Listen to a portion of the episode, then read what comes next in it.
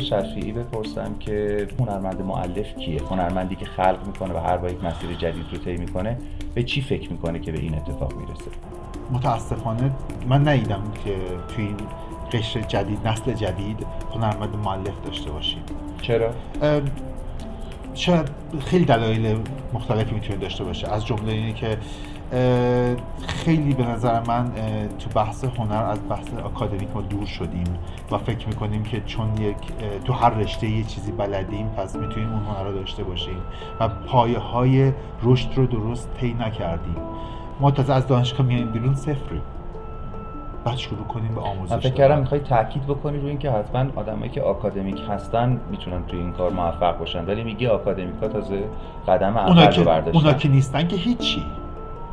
اونا که نیستن که اصلا هیچی. اصلا بحثی راجع اونا که اصلا کار آکادمیک نکردن که اصلا ما صحبتی نداریم. به خاطر اینکه هنر برخلاف اون چیزی که فکر می‌کنن تجربه است تجربه نیست. اول علم. اگر شما مسیر آکادمیک طی کنید اون تلنتتون قطعا به سوی اشتباهی راه خواهد داد اون چیزی نیستش که شما رو بخواد رشد بده. شما رو مجبور می‌کنه به تکرار. چرا؟ چون پایه های علمی ندارین که راه های جدید رو پیدا کنید. خیلی از کسایی که الان میان توی همین رشته خود ما توی بازار دارن کار می‌کنن چهار تا چیز مثل مثلا چهار تا پتینه و چهار تا گشتبری فکر می‌کنن طراحن. چون تموم شده دوران سبک ها تموم شده. ما دیگه سبکی به اسم کلاسیک نداریم ما سبکی به اسم استریملاین نداریم های تک نداریم ما الان نداریم. خب یه چیزی بودی تموم شده. خب همه کلید واژه هاش وجود داره. یه خودت استاد سبکی همه هر سبک هر سبکی برای خودش یه سری کلید واژه داره. پیدا کردن کلید واژه های سبک ها که هم پوشانی دارند هم مجاورتی دارند و یک پارچگی رو ایجاد می‌کنند می‌تونن یک خروجی هارمونی رو درستی به شما بدن. طراح معلفه که کارش ایجاد فکر می‌کنه.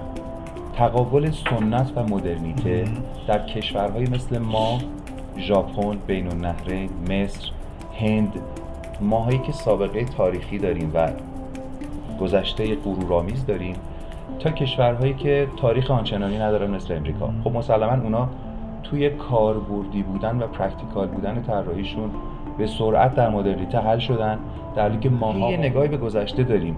نمی‌تونیم رها بکنیم. می‌خوایم از این طرف مدرن باشیم از اون طرف همون نگاه سنتیمون رو داریم.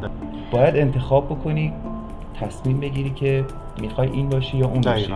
دانشگاه به بچه ها می‌گفتم که طرف میاد به من میگه آشپزخونم اوپن کن ولی یه دونه یه پرده ای جلوش بزن ستون جلوش میگم.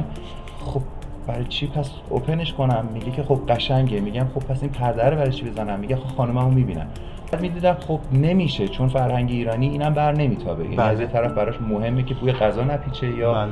اون حجاب رو برای آشپزخانه و خانمی که داره کار می‌کنه ایجاد بکنه. فرهنگ ما اینو می‌خواد.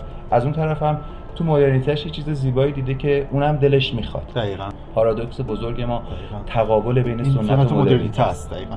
ببینید من اعتقادی به هنر یک کشور به صورت شاخص هنر یک تمدن به صورت شاخص اصلا ندارم.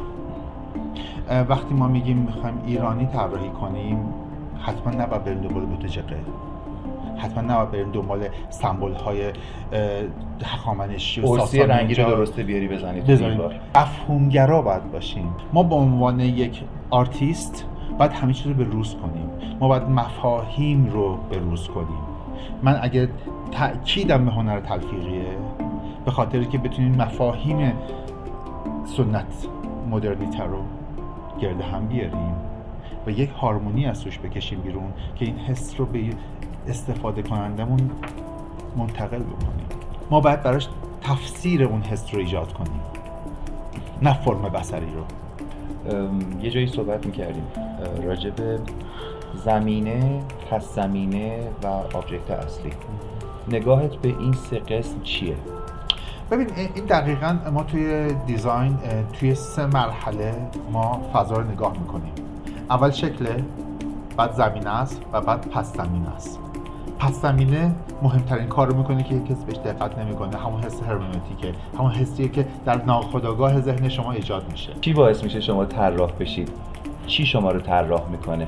شما وقتی دارین طراحی می‌کنید از هر زاویه یک فضایی رو شکل دارید یک فضایی رو زمینه دارید یک فضایی پس زمینه دارید. که اگه زاویه چرخشتون عوض شه خود اون پس زمینه می‌تونه شکل بشه. بله. برای همینه که بعد زمان توی. معماری و معماری داخلی و حتی موسیقی. تعریف میشه در سینما. تعریف میشه ولی در گرافیک شاید نشه. نشه. چون شما تو یک لحظه می‌تونید یک نقاشی رو. ببینید ولی شما بعد زمان رو دارید که با بعد زمان وقتی حرکت می‌کنید شکلتون زمینتون و پس زمینتون جابجا میشه دقیقا جابجا و این این کنترل هارمونیک بودن ایناست که شما رو طراح می‌کنه